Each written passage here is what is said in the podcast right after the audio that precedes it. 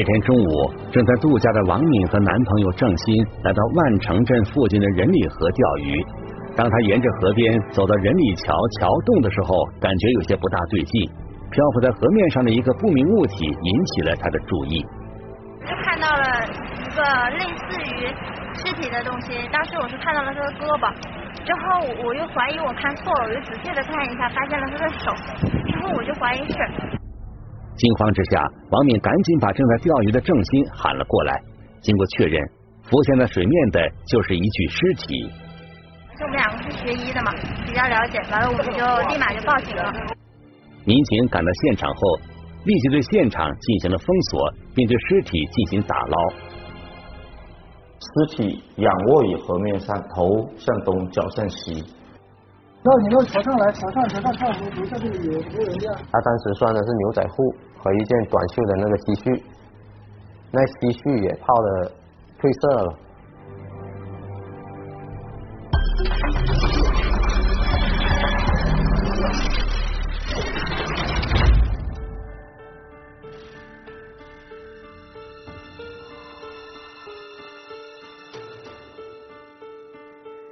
聚焦一线。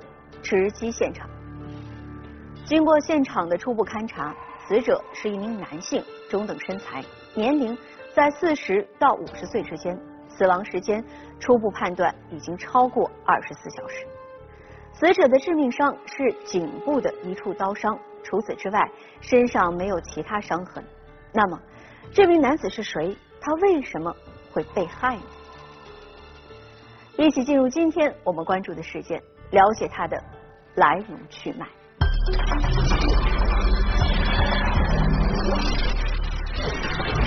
河道惊现无名男尸，凶手到底是谁？直接就是说一刀致命惨死的。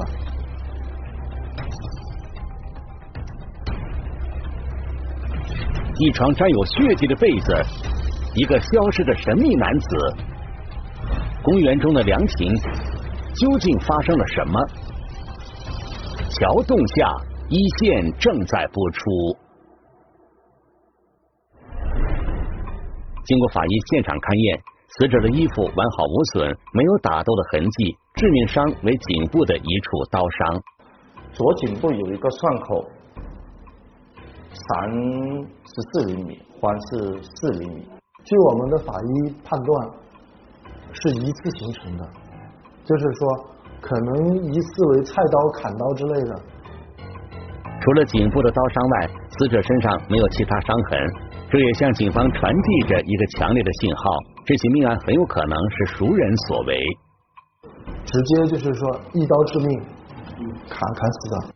尸表检验没有看到呃抵抗伤或其他的损伤。第一的话就熟人，第二的话就是在没有防备的情况下。因为长时间在水中浸泡，尸体已经高度腐化，警方一时无法判断死者的面貌特征，而且现场也没有发现任何可以证明死者身份的物品。身上没有手机，也没有是身份证，什么都没有，没没有一点。从这里我们是没没有看到他有有什么能提提供到他他个人信息的东西。在发现死者的河道边，一条疑似拖拽的痕迹引起了警方的注意。我们在这个打捞尸体的地方，我们隐约能看到两条那个划痕的血迹。从这些痕迹来看，很像是凶手做完案后把死者拖拽到这里，而这条不明显的痕迹一直延伸到仁里河南面公园的一处凉亭。就到了这个点上之后，血滴就已经断了，就是说没有再往往外就没有没有轨迹了。长椅那个下方，我们发现了在这个地砖里缝隙里有那种已经干涸的褐色的这种的血迹。结合现场警方分析，凶手做完案后曾对这里进行过处理。在离长椅不远的地方，警方又发现了大量已经干涸的血迹。两米四到一米。一米六的这一段都有分色状的血迹。经过确认，地面上遗留的血迹正是死者的。结合种种细节，警方初步判断这是一起恶性的杀人抛尸案。这处凉亭就是案发的第一现场。当我们对检材进行鉴定的时候，发现这些检材都是死者的。第一案发现场没有其他线索，有的只是一些烟头。但是烟头因为时间过得要久，加上那个环卫工人都会打扫，所以说这些烟头我们也做了生物检查核对，但是也没核对出什么。案发的这个公园位于万宁市的闹市区，公园内部没有配备道路监控，公园往南是一处商业区，西面紧邻万宁市火车站，人流量较大。如果凶手选择在这里作案，那么作案时间极有可能是在深夜。案发现场那个是个公园，就平常就是一般在晚上十一二点之前。很多人在那里，因为它是个休闲的地方啊，人家来来往往的人还是比较多的。早上大概六点多钟，甚至再早一点，五点钟的时候，五点半钟就天微微亮，这会儿就已经有人来散步了。环卫工在二十九号下午交班的时候，没看到地面上有这种像血迹一样的东西。第二天凌晨，他们就看到了这里，呃，比较窄。比较乱的，所以我们就初步判断，呃，晚上一点到四点之间，发现死者的位置往西是人力桥桥洞，在这里，警方发现了一些生活用品，发现那些生活物品都摆的整整齐齐的，还有两袋水果。我们发现这个住所以后，这个人已经不知去向了。在用泡沫箱组成的简易床旁边，一床扔在地上的被子引起了警方的注意。我们打开以后看到被子上面都沾有血迹，所以这引起我们的高度重视，所以我们对这些血迹也进行提取。经过比对，被子上的血迹也是属于死者的。那么居住在这个桥洞的人会是谁呢？他和死者有没有关联呢？这个抛尸现场距离这个桥洞大概也就七八米的米远。而在桥底桥洞底下又有一个人生活，他不可能不知道这么个情况。即便他不是嫌疑人，那么他也是本案非常重要的一个知情人。为了尽快破案，万宁市公安局确定了两条侦查路径：一方面向社会寻找尸源线索，确定死者的身份信息；另外一方面对居住在人里桥桥洞的人员展开全面排查。当时我们也对周边的一些群众进行摸排，有没有走失人员、丢失人员、呃失踪人员，最近的整个万宁的有没有失踪人员人口这些。然而，在对周边符合条件的失踪人员排查中，警方没有任何收获。此时，万宁市公安局刑事科学技术室传来一条重要消息：在桥底下生活的人员，所有的生物检材跟被害人的。呃，生物检材是完全吻合的，所以我们这里就可以确定，在桥下生活的呃人员就是这名被害人。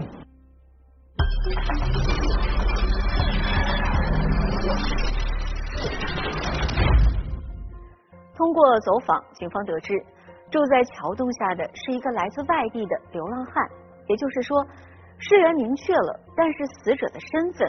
还是一个谜。一个流浪汉，经济状况可想而知，因此凶手图财害命的可能性基本上被排除了，而且情杀的可能性也不大。那么，从死者的伤口来看，一刀致命，身上没有其他的抵抗伤，说明死者和凶手应该是熟识的，并且在案发之前有过极大的矛盾。那么。谁会跟一个无家可归的流浪汉过意不去呢？我们来听听本案涉及的相关各方声音，解开疑问，还原真相。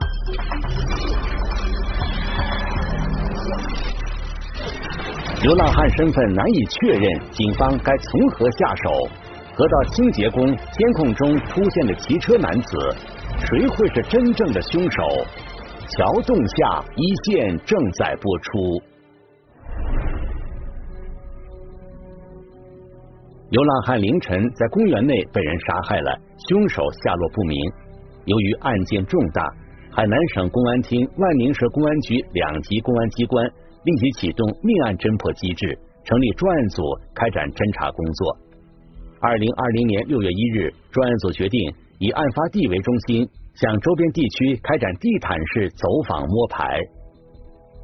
确定被害人尸源是第一步，知道了被害人身份，再围绕他的一些社会关系，围绕他可能的矛盾纠纷来进行排查。很快，公园附近的居民向警方反馈了一条重要线索。外有一个理发店的老板娘反映，她说那流浪汉反映说，他几年前跟他一个朋友，一个朋友带他过来这里的。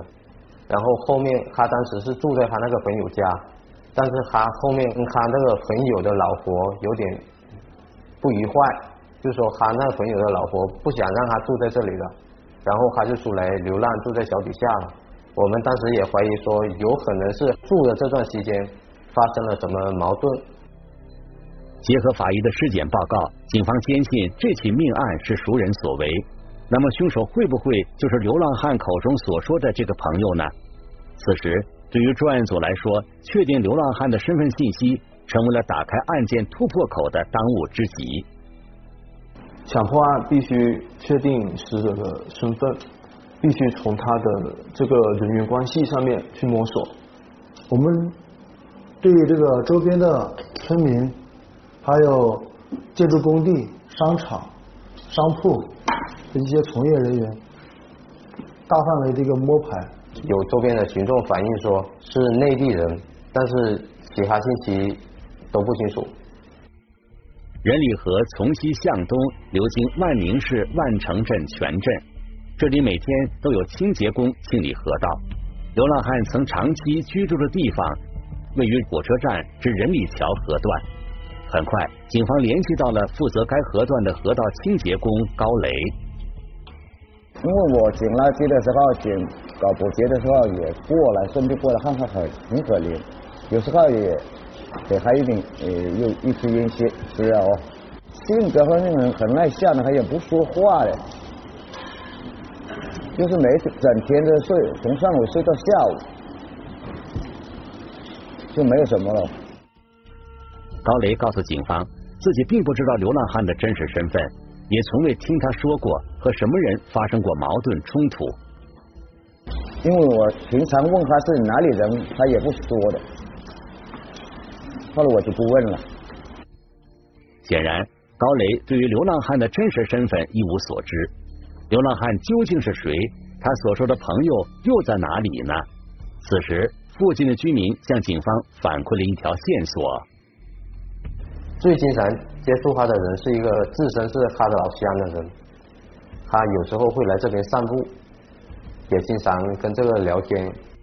经过一番周折，专案组找到了这位流浪汉的老乡。这个老乡也非就是说具体的老乡，他们都说来海南以后，内地人都称为老乡。但是具体这个人是哪里人，他们也没有深入的交谈过，也不知道他的具体的籍贯。他所说的这个朋友，我们也排查不出来他的身份，因为他本人流浪汉的身份，我们都排查不出来。线索一一中断，案件暂时陷入僵局。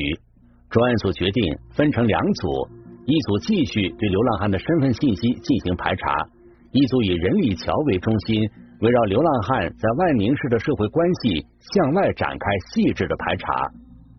身边的关系并不那么复杂，呃，就尽可能会对周边要饭还有药水，平时也不爱说话，啊，这一块来讲也没有听说他因为讨饭过程中跟跟谁发生争吵。正当专案组一筹莫展时，负责外围排查的民警获取到一条重要线索。在群众中了解到，这名河道清理工跟这这个流浪汉发生口角，呃，吵得还是很凶的。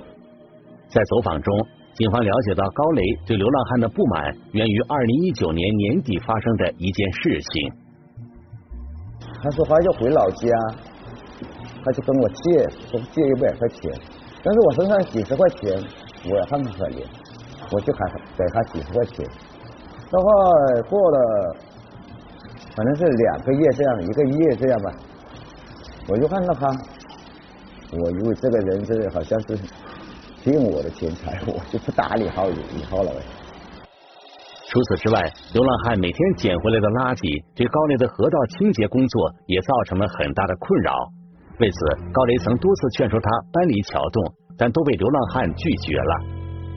他是在上面，我是在这里开船的找垃圾，捡垃圾，就是有有个别垃圾袋风吹飘过来的，叫他搬走，后来又搬过来了。他们因为这个发生了口角，争执比较大了。我们当时也怀疑，可能是就是因为生活中这个河道清洁工跟这个流浪汉，就是这一些小小的矛盾，有可能积蓄下来，就引发了这个河道清洁工起的杀意。高雷会不会是杀害流浪汉的凶手呢？带着这样的疑问，专案组随即前往他所在的公司展开秘密调查。在这次的调查中，警方有了新的发现，发现这名清理河道人员。在二十九、三十号这两天，并没有上班的记录。这个时间段恰好是流浪汉被害案的案发时间。那么，对此高雷又该作何解释呢？就是他出事的那那那一天前天刚好是坏，那天我也不过来，因为我机器坏了，我就不过来，我要等他修理。高雷所说的是真是假呢？专案组随即抽调民警，对高雷当天的行动轨迹展开调查。然后我们就问这个发动机坏了拿去哪修的，然后他他就说了那个店店的位置、地址、店名。我们就到了那个店铺，问那个店铺的老板以及员工，拿着这是河道清洁工的照片、相片，是不是有这这么一个人过来修过那个，就是在案发他说的那个时间段来修过那个。雨刷。维修店老板告诉警方，二零二零年五月二十九日下午五点左右，高雷的确来过店里，但是放下发动机之后便离开了。之后去了哪里，他并不知道。案发当晚的行踪，我们也真也调查了。他说当晚去跟三个朋友打牌，然后我们也找那三个朋友核实过了，那三个朋友说确实当晚他们在一起打牌。他们只说打到了夜里，但是具体几点他们已经记不得了。还调取了这名清理河道人员所住的小区，调取了小区的监控视频，进行了查看。呃，在案发的时间，他进进去小区之后是再也没有出来过。小区监控证实，案发当天高雷并不具备作案时间。那么，二零二零年五月三十日凌晨，公园的凉亭到底发生了什么？是谁把流浪汉杀死的呢？为了寻找破案线索，警方调取了距离案发现场数公里内的所有视频监控，排查可疑车辆、可疑人员。我们对对周边的呃华亚广场的监控，还有呃外面的马路上的监控，我就通过这些监控大量监控去根据呃死者有可能受害的时间，排查这些监控。这是位于公园南侧某商铺的一处监控。二零二零年五月三十日凌晨一点十五分左右，一名骑自行车的男子出现在了监控画面里。隐隐约约的一个小影子，就看到有一个人骑着自行车。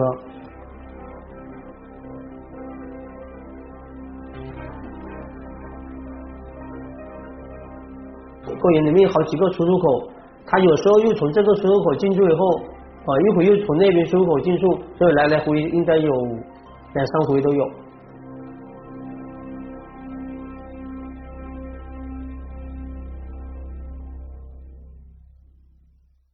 反反复复的出现，他在现场出现的时间，呃，跟那个案发的时间比较吻合的。二零二零年五月三十日凌晨三点二十八分。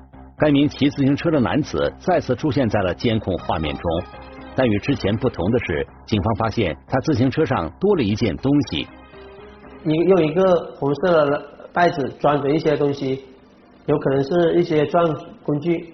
从我们调取的监控上面看，他在公园里停留差不多有两个多小时，也比较吻合说，呃，在案发作案后，再到抛尸，再呃处理现场。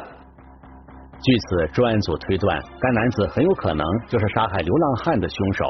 随后，专案组按照这名男子的行驶路线，调取了所有路段的视频监控进行分析。因为监控的原因的话，我们也没有拍到他具体的正面，也不知道看不清这个人正脸，所以我们只能对他这个呃这个时间段内出现的场所，我们就一直根据监控一点一点的摸排，找到他这能看能不能找得到这个呃自行车从哪来的，最后回到哪里去了。视频监控显示，二零二零年五月三十日凌晨五点多。该名男子从公园出来后，骑自行车沿着建设北路一直往南行驶，最后在当地一家酒店北侧的路口处消失了。到酒店那里，那个视频就没有了，就没有监控了，就追踪不到了。消失的是七八分钟后，有一名男子拎着行李箱走出，从这个路路口走了出来。他虽然换了衣服，但是从监控上看。还是能，就是他的肢体动作还是能分辨得出，就是他本人。然后他出来，然后走到了那个附近的一个三三闪的 ATM 机站去换，然后就去动车站买火车票，然后就离开了。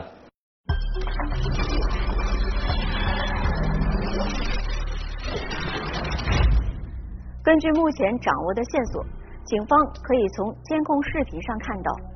二零二零年五月三十日凌晨一点十五分左右，可疑男子骑着自行车来到了案发的公园，半个小时后离开。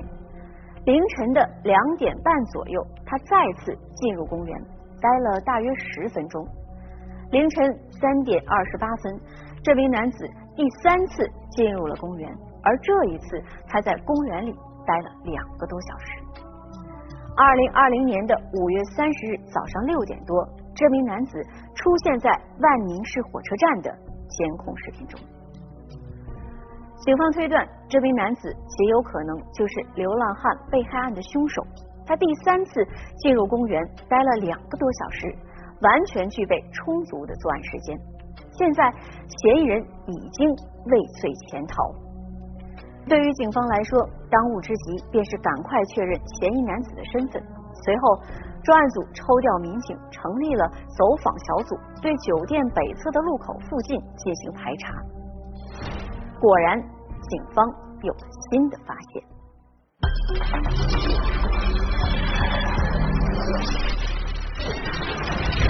神秘男子不知所终，警方能否顺利破案？面对昔日好友。他为何痛下杀手？桥洞下一线正在播出。该名神秘男子消失的路口位于万宁市建设北路的一家酒店北侧。路口往西是建设北路，往东是一条通向居民区的小路。二零二零年六月二日，专案组再次召开案情分析会，决定分成两组。一组联合万宁市火车站对该名男子的行踪进行摸排，另外一组以该路口为中心向外拓展进行排查，尽快锁定该名男子的身份信息。因为那附近的房子也比较少，就剩几间瓦房在那里了，我们就顺着那路口对路口周边的那些房子进行检查。最后我们在一间废弃的房子里面发现了呃一辆自行车，这辆自行车。就是跟出现在现场的那自行车是类似的。最后，专案组决定对这间废弃的瓦房进行搜查。就是房间一个箱子里面发现了一把菜刀，那菜刀是用红色塑料袋包着的，而且菜刀上还隐约的能看到有一些类似于血迹的那个物品的东西在上面嘛。经过比对，菜刀上的血迹正是死者的。时隔多日，警方终于锁定了流浪汉被害案的凶手。那么，住在这里的是谁？他为什么要杀害流浪汉呢？此时他又身在何处呢？他说：“现在我就问你，你知不知道吗？我不知道谁住，但是它是属于南山的。是人家说够烂了吧？我就不知道。附近的居民告诉警方，这间瓦房已经废弃很多年了。二零二零年三月，一个外地口音的男子住了进来，也不知道是呃哪里人，也根本不知道是什么地方来的，身份也不信不不知道。在走访中，警方并没有获得该名男子的具体信息。二零二零年六月三日，海南省万宁市警方面向社会发出悬赏公告。因为摄像头也比较模糊，基本呃不能用来做人像对比，只能知道它的大概的特征，所以我们用这个些大概的特征进行了万宁地区的发布的协查。很快，一条重要线索反馈上来。在我们疫情防控期间需要戴口罩的时候，这个这个这个人呢，他就不戴口罩，我们工作人员要对他采集核酸呢，他也不配合，要求他出示他的身份信息，他就把他身份证件拿拿拿拿拿拿出来，我们的民警呢，对他的身份也进行了一个采集，由此确定了他叫徐军。徐军，浙江省台州市人。平时靠打零工为生。通过大数据查询，专案组发现，二零二零年五月三十日上午，徐军乘坐火车从万宁前往海口，从海口转车到广州，之后又转车至武汉。此时已经到达内蒙古自治区包头市。我们跟当地警方取得联系后，发现这名嫌疑人正在居住在一个酒店里面。我们联系当地的警方以后，对这家酒店对进行了布控。就慢慢的声音门打开，打开二零二零年六月四日，在包头警方的配合下，万宁警方对徐军实施抓捕。不要动，别动。是不是叫徐军？是，看一下。来，我看看。来，看看。你从哪里过来这里的？从那里过来啊。我这个来处理完后往哪走？你这里处理完后从哪走的？从哪里回去的？从哪里回你的家的？从这里回去啊。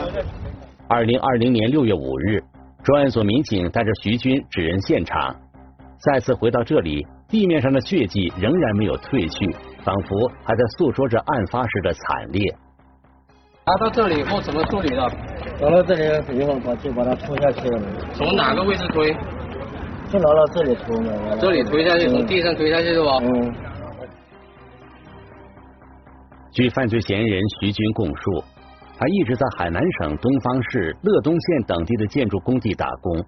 二零二零年三月，他从乐东县来到了万宁市，但当时正值疫情防控期间，徐军在万宁市没有找到工作。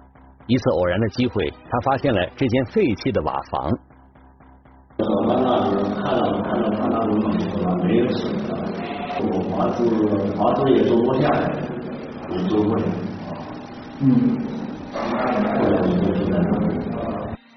闲来无事，徐军经常到仁里桥附近的公园玩。他和流浪汉也正是在这里认识的，一来二去，两人熟络起来，成为了好朋友。至于流浪汉的身份信息，他也不清楚。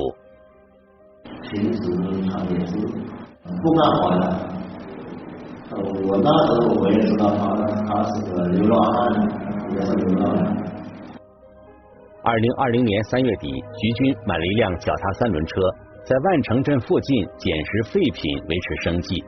没多久，住在人力桥桥洞的流浪汉跑过来找徐军，想借用他的脚踏三轮车走亲戚。不过，流浪汉的这一请求被徐军当场拒绝了。他说到亲戚朋友那里去拿钱，钱拿过来在这里就可以吃饭了，可以吃饭。我说我是外地的，我我说我把他采购去，他又不肯，他就是要我他们收借的嘛。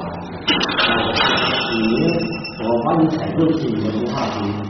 我上了车进来你采，那我我也不怕你，我说我也不进来。从这次以后，两人之间仿佛有了芥蒂，很少交流。二零二零年四月，徐军到乐东县打工。然而，二零二零年五月二十九日，当他再次回到万宁时，发现脚踏三轮车不见了。徐军便怀疑是被流浪汉偷走了。我记得在万宁第一个跟他时间是哪里要去给他接了没有？我是我是问。呃，我说你是不是你说的？他说他说是，他说是我是我环境他说是吧？你有什么招你进来？我说我没招啊，那我这边我这要配配什也这个，他说你嗯也是吧？你也是吧？我说我哪有是？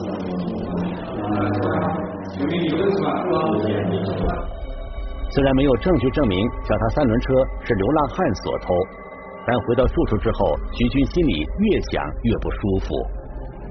睡觉的时候睡的在晚上转来转去，转吧，到下个月，下个月以后，到了下个月以后嘛，看到看到躺在公园凉亭长椅上睡觉的流浪汉，徐军回想起脚踏三轮车被偷的事情。一气之下，他返回家中，拿了一把菜刀，再次回到公园，将正在熟睡的流浪汉杀死。呃，这下个月我们就拿一把菜过去砍他，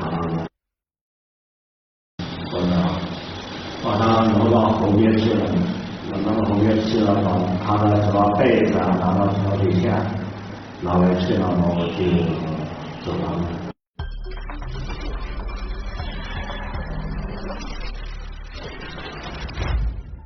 徐军的脚踏三轮车是不是流浪汉所偷？目前已不得而知。流浪汉的身份，至今警方也没有得到确认。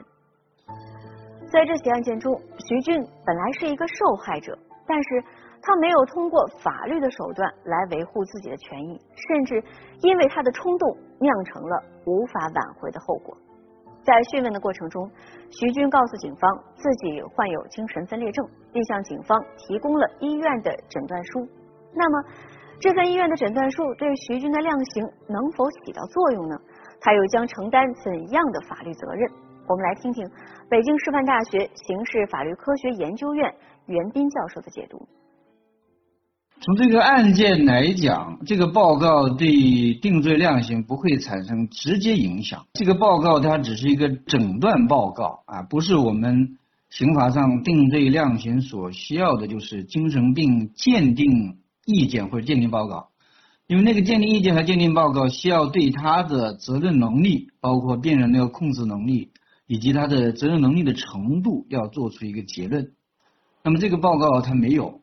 但是这个诊断报告，它作为一个证据线索，可以表明犯罪嫌疑人在当时的情况下，有可能是处于这个精神病发作或者是精神病的这个存在的这个期间，那么需要进一步的对他的是否存在精神病进行这个司法鉴定。重新鉴定之后，那有可能会出现三种情况。一种情况就是案发当时他的精神是正常的，那么这种情况下，他就对他的定罪量刑都不会产生影响。第二种情况就是案发当时他存在精神病，并且精神病是处于发作的状态，那么在这种情况下，他也有可能他只是刑事责任能力的部分。这个降低，比如说认定他属于限制刑事责任能力状态，那么在这种情况下，他依然要对他的行为承担刑事责任，但是可以根据我们刑法的规定从轻或者减轻处罚。那么第三种情况就是案发当时的是精神病，并且呢鉴定认为他是属于无刑事责任能力人，那么对于这种情况，那么他就不需要对他的。行为承担刑事责任，也就不能够对他进行定罪和量刑。目前，该案已经进入司法程序。